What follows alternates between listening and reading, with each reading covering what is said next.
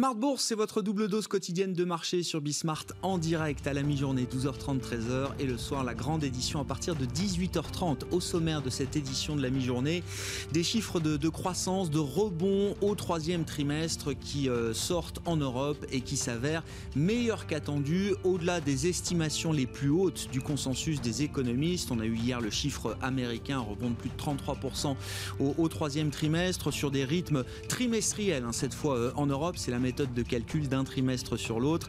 On a un PIB français qui a rebondi de plus de 18% au troisième trimestre après une chute de près de 14% au T2.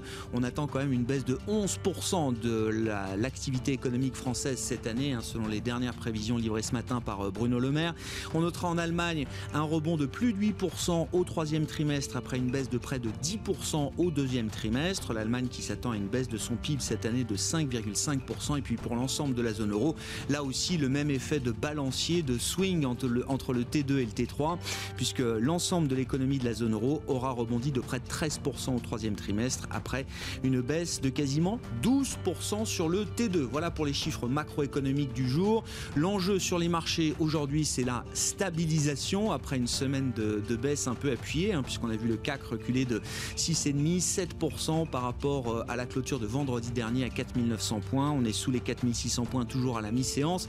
Le résumé complet, les informations clés, ce sera dans un instant avec Nicolas Pagnès depuis la salle de marché de Bourse Direct. On notera les prises de profit euh, sur les valeurs GAFA qui ont suivi la publication hier d'Apple, Amazon, Facebook. Mettons Google de côté puisque le titre Google s'est envolé et continue de s'envoler après sa publication du troisième trimestre. Mais pour le reste, on est plutôt sur une logique de prise de profit, des résultats euh, éclatants, brillants, des ventes records pour l'ensemble de ces valeurs, avec quand même quelques messages de prudence ici et là. Amazon, par exemple, avertit euh, euh, d'une charge, euh, de plus importante en raison des mesures Covid qui sont prises dans ces, dans ces entrepôts. Facebook évoque aussi un environnement 2021 plein d'incertitudes. Bref, on a un peu de prudence quand même dans le discours des GAFA, des titres qui ont tellement performé depuis le 1er janvier que quelques prises de profit paraissent légitimes à ce stade sans pour autant remettre en cause la tendance fondamentale et boursière de ces, de ces entreprises.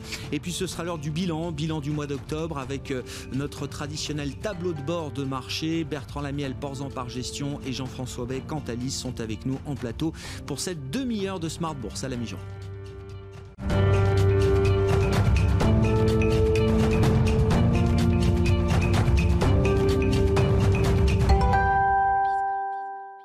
Stabilisation, c'est l'enjeu des euh, marchés boursiers européens, notamment pour cette euh, fin de semaine et pour cette fin de mois. Le résumé complet à mi-séance, c'est avec Nicolas Pagnès depuis la salle de marché de Bourse Direct. Le CAC 40 tente une nouvelle fois d'amorcer un rebond aujourd'hui. L'indice oscille autour de l'équilibre à la mi-journée. Après une ouverture dans le rouge, le CAC 40 est repassé au-dessus de ses niveaux de la veille vers 10h15, choisissant de se focaliser sur les bonnes nouvelles plutôt que sur l'incertitude qui entoure les marchés. Vers 11h30, celui-ci revenait cependant vers ses niveaux de la veille. Le CAC 40 qui perd pour le moment plus de 7% euh, depuis le début de la semaine, soit son repli le plus important depuis euh, la chute liée au premier confinement mars dernier. Dans un contexte de propagation de l'épidémie, de mesures de restriction, d'incertitude sur euh, l'élection présidentielle américaine, les GAFA publient dans l'ensemble des résultats trimestriels supérieurs aux attentes. Amazon a vu son chiffre d'affaires progresser de 37%, là où Google, enfin sa maison mère Alphabet, a vu son chiffre d'affaires progresser de 14% sur un an. Euh, dans le cas de Facebook, c'est le bénéfice net qui progresse de 29%. Apple est cependant la valeur qui focalise le plus l'attention si la firme annonce une croissance d'un tout petit peu plus de 1% de son chiffre d'affaires. Les ventes d'iPhone ont reculé de 12% sur la période à cause notamment des attentes vis-à-vis de son dernier modèle, l'iPhone 12, dont les ventes ne sont pas prises en compte dans les résultats publiés. Apple qui s'est abstenu de fournir des prévisions pour le quatrième trimestre. Alphabet, la maison mère de Google, anticipe de son côté une progression de ses ventes à venir, mais redoute également une augmentation des coûts de ses coûts en lien avec la Covid-19. Les qui se montre donc dans l'ensemble un peu moins optimiste pour la fin de l'année malgré des résultats globalement élogieux. En France, les investisseurs ont pu découvrir la croissance du PIB au troisième trimestre. Celui-ci rebondit, de 18,2%, une progression euh, plus forte que prévu alors que les économistes attendaient une croissance de 15% du PIB. Euh, il n'en reste pas moins que si l'économie repart, elle reste inférieure de plus de 4% à son niveau de 2019 sur la même période. Le ministre de l'économie Bruno Le Maire a par ailleurs annoncé que le gouvernement anticipait une baisse de 11% du PIB sur l'ensemble de l'année 2020 c'est légèrement plus que la baisse de 10% anticipée précédemment.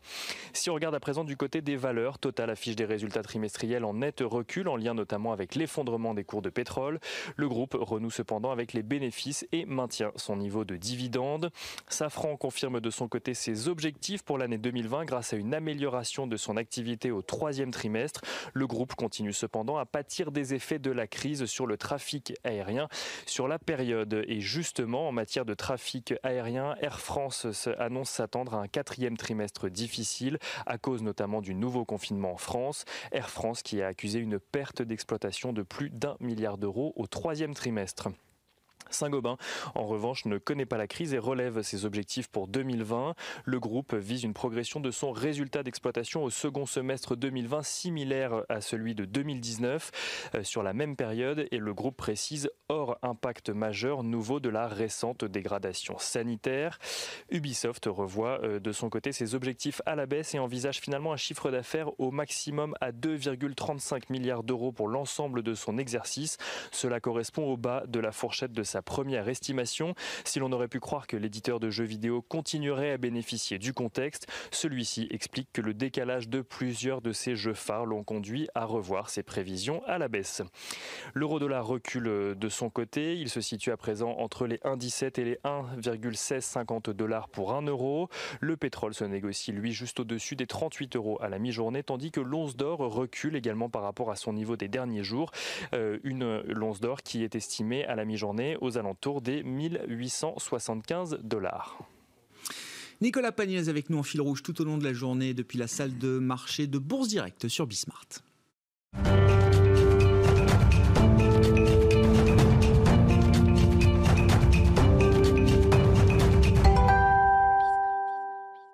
C'est l'heure du bilan donc pour le mois d'octobre sur les marchés et ce sont donc nos deux invités euh, traditionnels de fin de mois, Bertrand Lamiel, directeur général de Ports en Par Gestion et Jean-François Bay, directeur général de Cantalis qui sont à mes côtés en plateau. Messieurs, bonjour et bienvenue.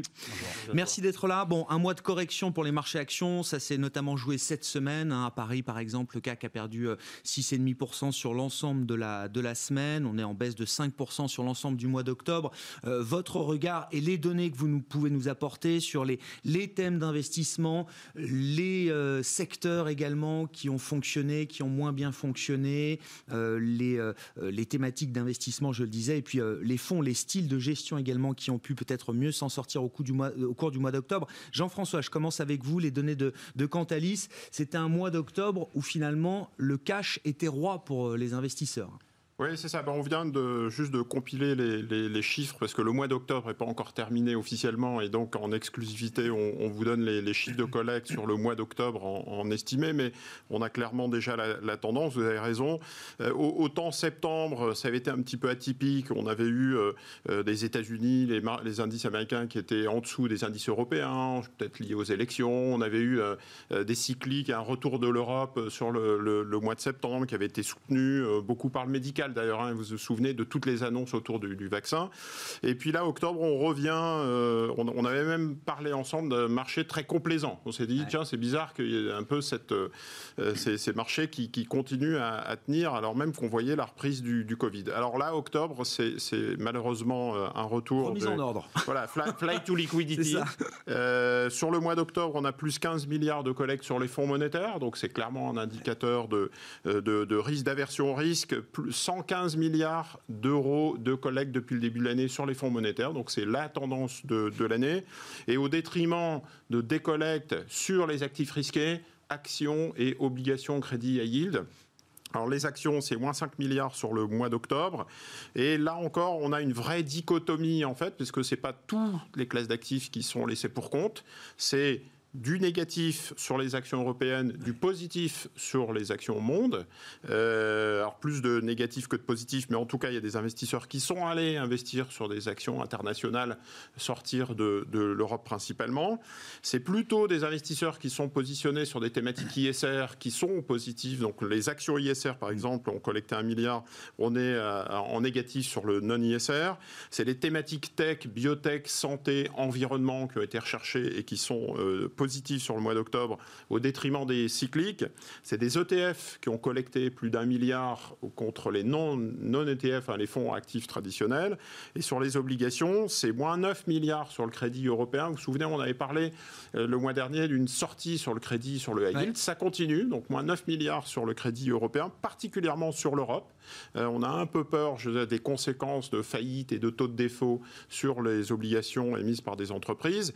Et c'est plus 4 milliards sur les obligations internationales, les obligations monde, euh, notamment euh, américaines. Donc on voit cette, de, deux éléments déjà de remarque, cette dispersion chez les gérants et chez les investisseurs, mmh. le comportement qui montre que en termes de performance, si vous êtes investi sur un fonds action monde ou diversifié, si vous avez fait la Chine, si vous avez fait le tech, des valeurs de croissance euh, où vous êtes clairement dans le positif hein, depuis le début de l'année. La Chine, c'est pas loin de plus 20%. Et si vous avez au contraire joué plutôt la carte européenne, recovery, value, euh, cyclique, bancaire, vous êtes à moins 20%. Donc vous allez avoir des performances dramatiquement différentes euh, selon le style et l'approche. Deuxième enseignement, là encore, c'est qu'on a un peu trois comportements chez des investisseurs. Les investisseurs qui jouent encore la carte du euh, le monde d'avant, le retour, euh, normalisation, normalisation, en se disant, bah, on aura forcément un rebond de Société Générale, d'Unibail, euh, de Carrière France. Il y a une question de soutenabilité. on a à l'autre bout de la chaîne, c'est pas le monde d'avant, c'est le monde qui s'écroule qui font du cash. Hein. on vient de parler de la monétaire. très forte sur le monétaire. Et en fait, on voit que la cote, les, marchés financiers s'écroulent pas tous et qu'il y en a qui sortent leur, leur, leur euh, carte, leur épingle du jeu. Et là, c'est plutôt le monde d'après. C'est-à-dire qu'on finance le monde d'après à travers des mutations technologiques, à travers des mutations euh, environnementales. Et on parle du fonds ISR, le vieillissement de la population, la santé en fait partie. Euh, je pense que tous les jours, aujourd'hui, sur Smart TV, Bismart, vous allez parler de l'éducation, la digitalisation de l'éducation que vont faire nos enfants. La digitalisation de la santé, est-ce qu'on va euh, pouvoir digitaliser un, secteur où on a encore beaucoup d'ordonnances écrites par des médecins? La digitalisation de la justice, est-ce qu'on va euh, pouvoir optimiser en fait l'ensemble de ces secteurs? Donc on se dit tout de suite, bah oui, le, thème de la tech, la digitalisation sera séculaire, sera structurel. C'est ça, c'est intéressant parce que ça permet de se projeter au-delà du bruit négatif du moment, du reconfinement, etc., des problématiques euh, actuelles immédiates cette vision-là, alors ISR, ou en tout cas qui permet de regarder au-delà, oblige à reconnaître que la tech, le digital, ça reste de toute façon euh, un, chemin tout tracé pour l'avenir. Oui, il y aura des gagnants. Euh, il y a le Covid qui accélère ça. Donc on se dit, bah, s'il faut que je sois digitalisé en télétravail, il faut que j'utilise Teams, Teams, Microsoft. Donc on a très clairement des, valeurs euh, qui en profitent. Et puis plus loin que ça, vous avez raison, d'ailleurs d'une vraie mutation et une mutation, ça veut dire quoi pour des gérants? C'est de la gestion thématique. C'est des thèmes structurels de croissance dans un environnement qui est plutôt en croissance molle, euh, voire euh, en récession. Bah, du coup, la croissance est chère, c'est rare, et ce qui est rare est cher, donc on se, dirige vers ça. Et ça restera une bonne année en termes de collecte pour les fonds thématiques. Là, ça devient euh, presque une classe d'actifs à part entière. Hein. C'est vraiment un segment de marché qui est en train de, prendre une dimension importante. Là. Depuis le début de l'année, c'est 50 milliards de collecte sur des fonds thématiques. Aujourd'hui, si vous êtes thématique ISR Action Monde, vous collectez. Sur le top 20 des, fonds actions, euh, il y en a un sur deux qui est tech, en fait, hein, qui est thématique autour de la tech. Donc euh, c'est clairement un, thème qui est euh, joué par des investisseurs et qui est porteur pour les sociétés de gestion pose la question quand même du positionnement de place aussi sur ces thématiques euh, tech. Voilà, point trop d'infos peut-être à un moment, il y a un peu de prise de profit sur les GAFA.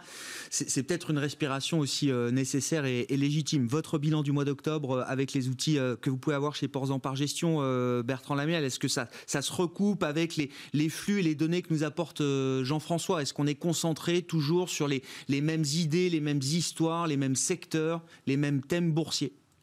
Globalement, oui, hein, euh, on reste avec euh, une cote c'est-à-dire les leaders, ceux qui font, enfin, qui sont globalement en performance positive, qui font mieux que le marché, c'est 32% en Europe. Alors c'est plus, c'est plus aux États-Unis, mais voilà, il y a, un feu concentré sur ces valeurs-là, dont on s'aperçoit que dans leur ensemble, ça reste des thèmes d'investissement et qu'elles sont assez peu délaissées. Et donc, dans la semaine qu'on a connue, certes, elles ont reculé, mais moins que le marché. Et dès qu'il y a eu des séances de rebond, on a vu des rebonds qui pouvaient être spectaculaires de 3, 4, 5 sur, euh, sur ces titres-là. Maintenant, pour faire partie de cette élite, il y a un droit d'entrée. Ah Et là, on pense à SAP. C'est-à-dire que voilà, il suffit pas d'appartenir au secteur techno, de dire qu'on est sur le cloud, qu'on est sur telle ou telle thématique porteuse. Il faut aussi délivrer. Et donc, au moment où tombent les résultats, il faut véritablement être euh, pile dans la plaque, voire euh, surprendre positivement. Ce n'était pas le cas malheureusement pour SAP et elle a perdu plus de 20% dans la journée. Oui, non seulement ils sont à côté de la plaque, mais ils nous disent euh, sur le moyen terme, on, ne peut plus tenir la promesse d'une croissance durable et visible de 30%. Ce sera peut-être 20 ou 25%. Enfin voilà, pour avoir un peu un ordre de grandeur en tête. Ça, ça fait baisser un titre de 20% pour une capitalisation boursière qui était autour de 150 milliards d'euros quand même euh, avant la publication de ces résultats en début de semaine. Hein. Non, mais clairement, le, ah, sur le sujet SAP, il y a plusieurs trucs. D'abord, ils sont obligés d'investir dans le cloud parce qu'eux-mêmes ne, ne, ne, font pas de cloud de type Microsoft Azure, mais ils sont utilisateurs d'eux et ils doivent en fait. Ils sont depuis trois ans dans une logique de transition où ils vendaient du logiciel, où maintenant ils vont louer plutôt du logiciel, ce mm. qu'on appelle le, le, le, mode SaaS. Enfin bref, ils ont beaucoup de choses à faire et donc en fait là, ils ont des dépenses à accumuler pour pouvoir retrouver des niveaux de marge, mais euh, ils sont dans le creux de la courbe en J en ce moment. Mm, mm. Donc voilà ce qui a, ce qui a déçu, et c'est vrai que elle avait probablement été emportée avec le segment de la tech euh, sur des niveaux de valorisation pour lesquels il fallait justifier euh, deux niveaux de croissance et deux niveaux de marge qu'ils n'ont pas pu tenir, enfin en tous les cas sur le moment. Donc euh, clairement, ça, ça, dégonfle. Mais ça veut dire que cette période de résultat, elle a quand même un vrai intérêt pour les investisseurs actifs Qui, qui, vont pouvoir faire vraiment des discriminations très fines au sein d'un même secteur. Voilà, parce qu'on on voit bien que voilà, il y a souvent à travers les réunions qui ont pu avoir lieu, euh, les rencontres qui ont pu avoir lieu avec les gérants, on voit des titres qui confirment leur force ou inversement qui commencent à s'affaiblir à l'intérieur du secteur. Et au moment de la publication, donc soit c'était le contre-pied parfait et ça repart, mais souvent c'est la confirmation et ça baisse. On a vu des titres comme ça, on a vu le tri se faire là, dans des moments où le marché est en train de se tendre, où la volatilité repasse le niveau des 30, on a vu des titres qui avait du mal à enclencher sur des plus hauts, rester capé sur des plafonds. Si on reprend des titres en France, on va voir des, des titres comme euh, Worldline ou Dassault Systèmes. Logiquement, ils sont dans les bons secteurs. Voilà, ça coince. Et ils sont en train d'attaquer des moyennes mobiles 200, là où tous les autres restent dans des, dans des tendances haussières. Donc le, tri est véritablement en train de se faire. Et du coup, ça va reconcentrer sur les sociétés qui sont capables de tenir leurs promesses, qui donnent de la visibilité. On fait le tri dans les secteurs forts. si on reprend votre météo de marché, Bertrand, est-ce que dans les secteurs faibles, là aussi, est-ce que cette période de résultats permet de faire le tri entre des survivants potentiels et euh, ceux qui resteront peut-être des zombies pour euh, longtemps? Alors, La bonne nouvelle, c'est que euh, oui, alors en thématique, donc la techno, ça reste, la, techno, ça reste bien. la consommation discrétionnaire, donc plutôt le luxe, oui. voilà, ça, ça continue à, bien fonctionner. Tout ce qui est énergie verte, ça fonctionne bien. Euh, dans la chimie, un secteur cyclique, le segment le moins cyclique, c'est-à-dire la, chimie de consommation, c'est-à-dire les adjuvants naturels euh, pour euh, l'alimentaire, pour l'alimentaire, la pharmacie, la cosmétique, ça, ça, marche bien. Voilà. Donc ça, ces segments, ça, ça marche bien. Dans la santé, il y a un grand changement. C'est un peu contre-intuitif, mais les grands labos ont flanché, sont en train de reculer, entraînent le secteur santé dans une séance de, de pause qui pourrait aller vers de la baisse.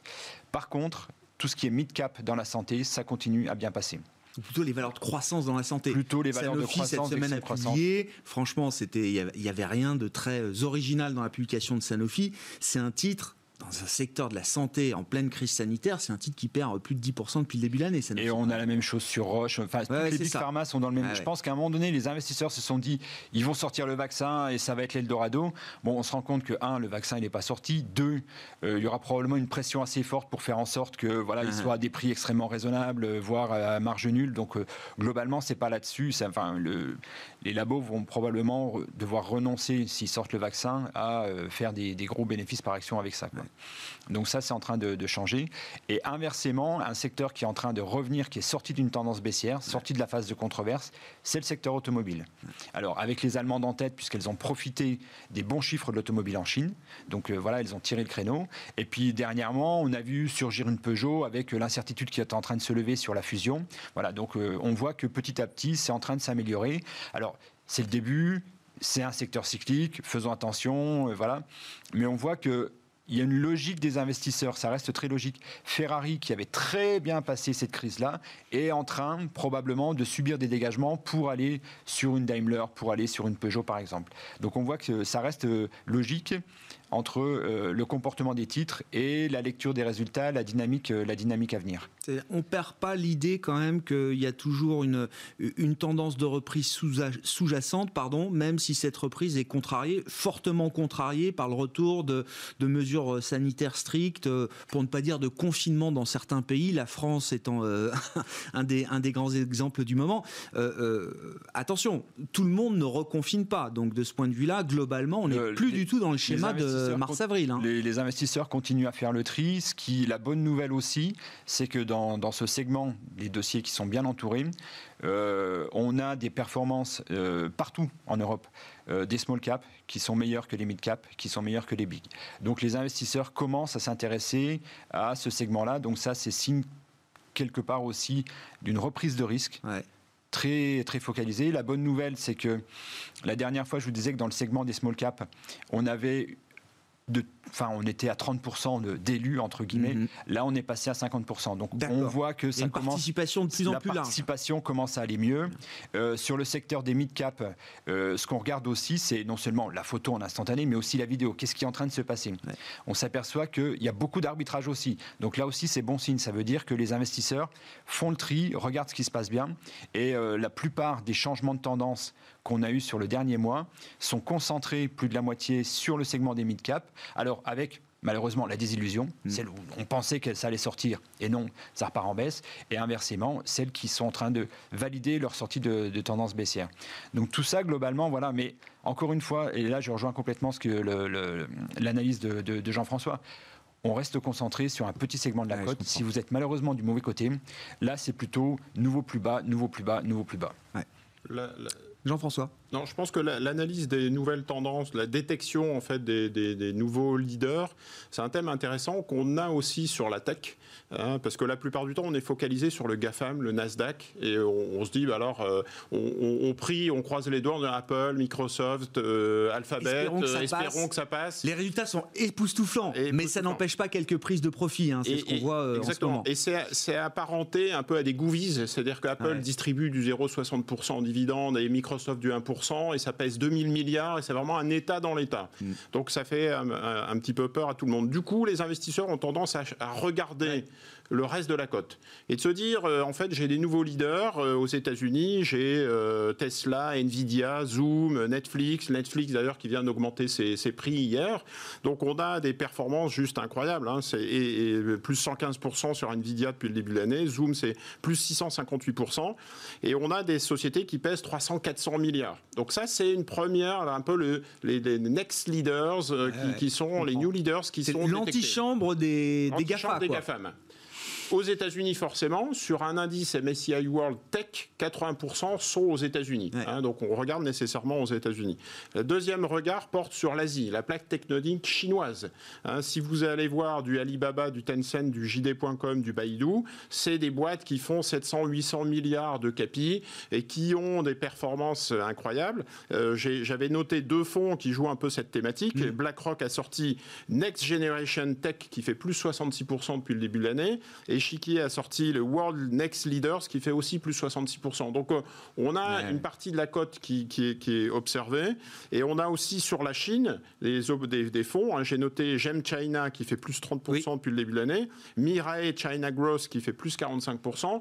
Donc clairement, si vous regardez les nouveaux leaders, la Chine, c'est à peu près 25% des indices. Hein. Donc c'est devenu l'élément très important euh, et, avec une introduction en bourse. Ant Financial, qui sera la concrétisation de tout ce que vous décrivez. Ce sera la plus grosse IPO au monde de toute l'histoire, la plus grosse fintech du monde, qui sera chinoise, cotée le 5 novembre, donc deux jours après l'élection américaine. C'est très intéressant à Hong Kong et à Shanghai. Hein. C'est des boîtes qui vont plus, euh, qui ont plus besoin d'aller se coter à Wall Street comme on le voyait il y a quelques années. Elles ont, il y a une vraie bascule. Il y a une vraie bascule. on a rencontré, on sait maintenant à quoi ressemble la finance de demain. C'est Ant Financial, c'est 14 000 milliards de transactions financières par an. C'est 65% des Chinois qui, sont, qui utilisent en fait Alipay. Et donc, euh, on voit bien que c'est Alipay, Google Pay, euh, Apple Pay, Samsung Pay, plus que la banque traditionnelle et le paiement traditionnel. Donc, il y a une vraie bascule aussi de disruption vis-à-vis du secteur bancaire, ce qui explique aussi les difficultés du secteur bancaire. Vous le constatez, l'émergence de nouveaux leaders technologiques Exactement. C'est-à-dire que jusque, jusque juin, en termes de notation, de comportement. Donc pas, on regarde pas la performance, mais je veux dire la, performance, c'est ce qui s'est passé hier. Et on regarde si euh, les boîtes sont capables de continuer, c'est-à-dire si elles ont de l'élan, si elles ont du momentum. Euh, et on s'est aperçu que effectivement, les GAFAM rétrogradaient dans ce, dans ce classement-là et qu'on a vu arriver effectivement des, euh, des boîtes qui ont émergé qui étaient déjà en forte croissance et qui sont devenus plus visibles à cause de la crise du Covid parce que c'était le travail à distance. Donc on a des, sociétés comme DocuSign dans la signature électronique. Dans la santé, on a Teladoc donc, qui va permettre aussi de travailler à, distance sur les, systèmes de santé. Euh, des dossiers comme CrowdStrike, là c'est la cybersécurité. Euh, PayPal, pareil, est en train de, comme la plupart d'ailleurs des, des fintechs, s'ouvre à la crypto-monnaie. Donc euh, eux aussi, ils continuent à avancer. Ils sont déjà en avance, mais ils continuent à conserver de, l'avance de ce point de vue-là. En Europe, on a une société qui est, qui est magnifique, c'est Shop Apothèque. C'est euh, la délivrance de médicaments euh, en ligne. et notamment en Allemagne, qui a franchi le cap, on peut aujourd'hui non plus seulement acheter des médicaments, ce qu'on appelle l'OTC sur le comptoir, mais maintenant les médicaments sur ordonnance. On peut tout ça relié avec le système de sécurité sociale, tout ça est fait de manière complètement normée, c'est-à-dire qu'il y a des pharmaciens qui sont derrière, qui vont faire le boulot d'un pharmacien euh, que vous avez en bas de chez vous. Et là, on parle de toutes ces entreprises que vous citez qui ont des perspectives effectivement de croissance visible, durable, euh, de surcroissance peut-être pour plusieurs années. C'est pas juste un effet Covid, c'est pas juste des effets qui s'estomperont dans 6 euh, mois, 9 mois si le Covid s'en va. bien avant. on, est en train de parler là de sociétés qui ont des croissances de chiffre d'affaires supérieures à 20%, avec des perspectives encore aussi fortes. Et malheureusement, l'Europe encore passe à côté, puisqu'on parle de la Chine, on parle des États-Unis. SAP, euh, Dassault Systèmes, c'est petit, hein, ça fait 30 ou 40 milliards de, de capi Dassault Systèmes. Ouais. SAP un peu plus quand un peu plus, 100 milliards, mais ça reste petit. Et d'autre part, c'est pas grand public. Hein, les TikTok, les Alibaba, etc., c'est forcément B2C et d'autre part, c'est européen, c'est pas mondial. Hein. Ant est déjà en fait un acteur mondial euh, dès, dès, le départ. Voilà, ils ont un milliard d'utilisateurs actifs chaque mois euh, Ant Financial. Exactement. Le fondateur d'Alipay dit euh, je, si les banques ne changent pas, nous changerons les banques. Donc il y a aussi du souci à se faire. On retrouve un peu cette dichotomie entre les leaders et les sociétés de croissance et les acteurs plus traditionnels qui sont en difficulté.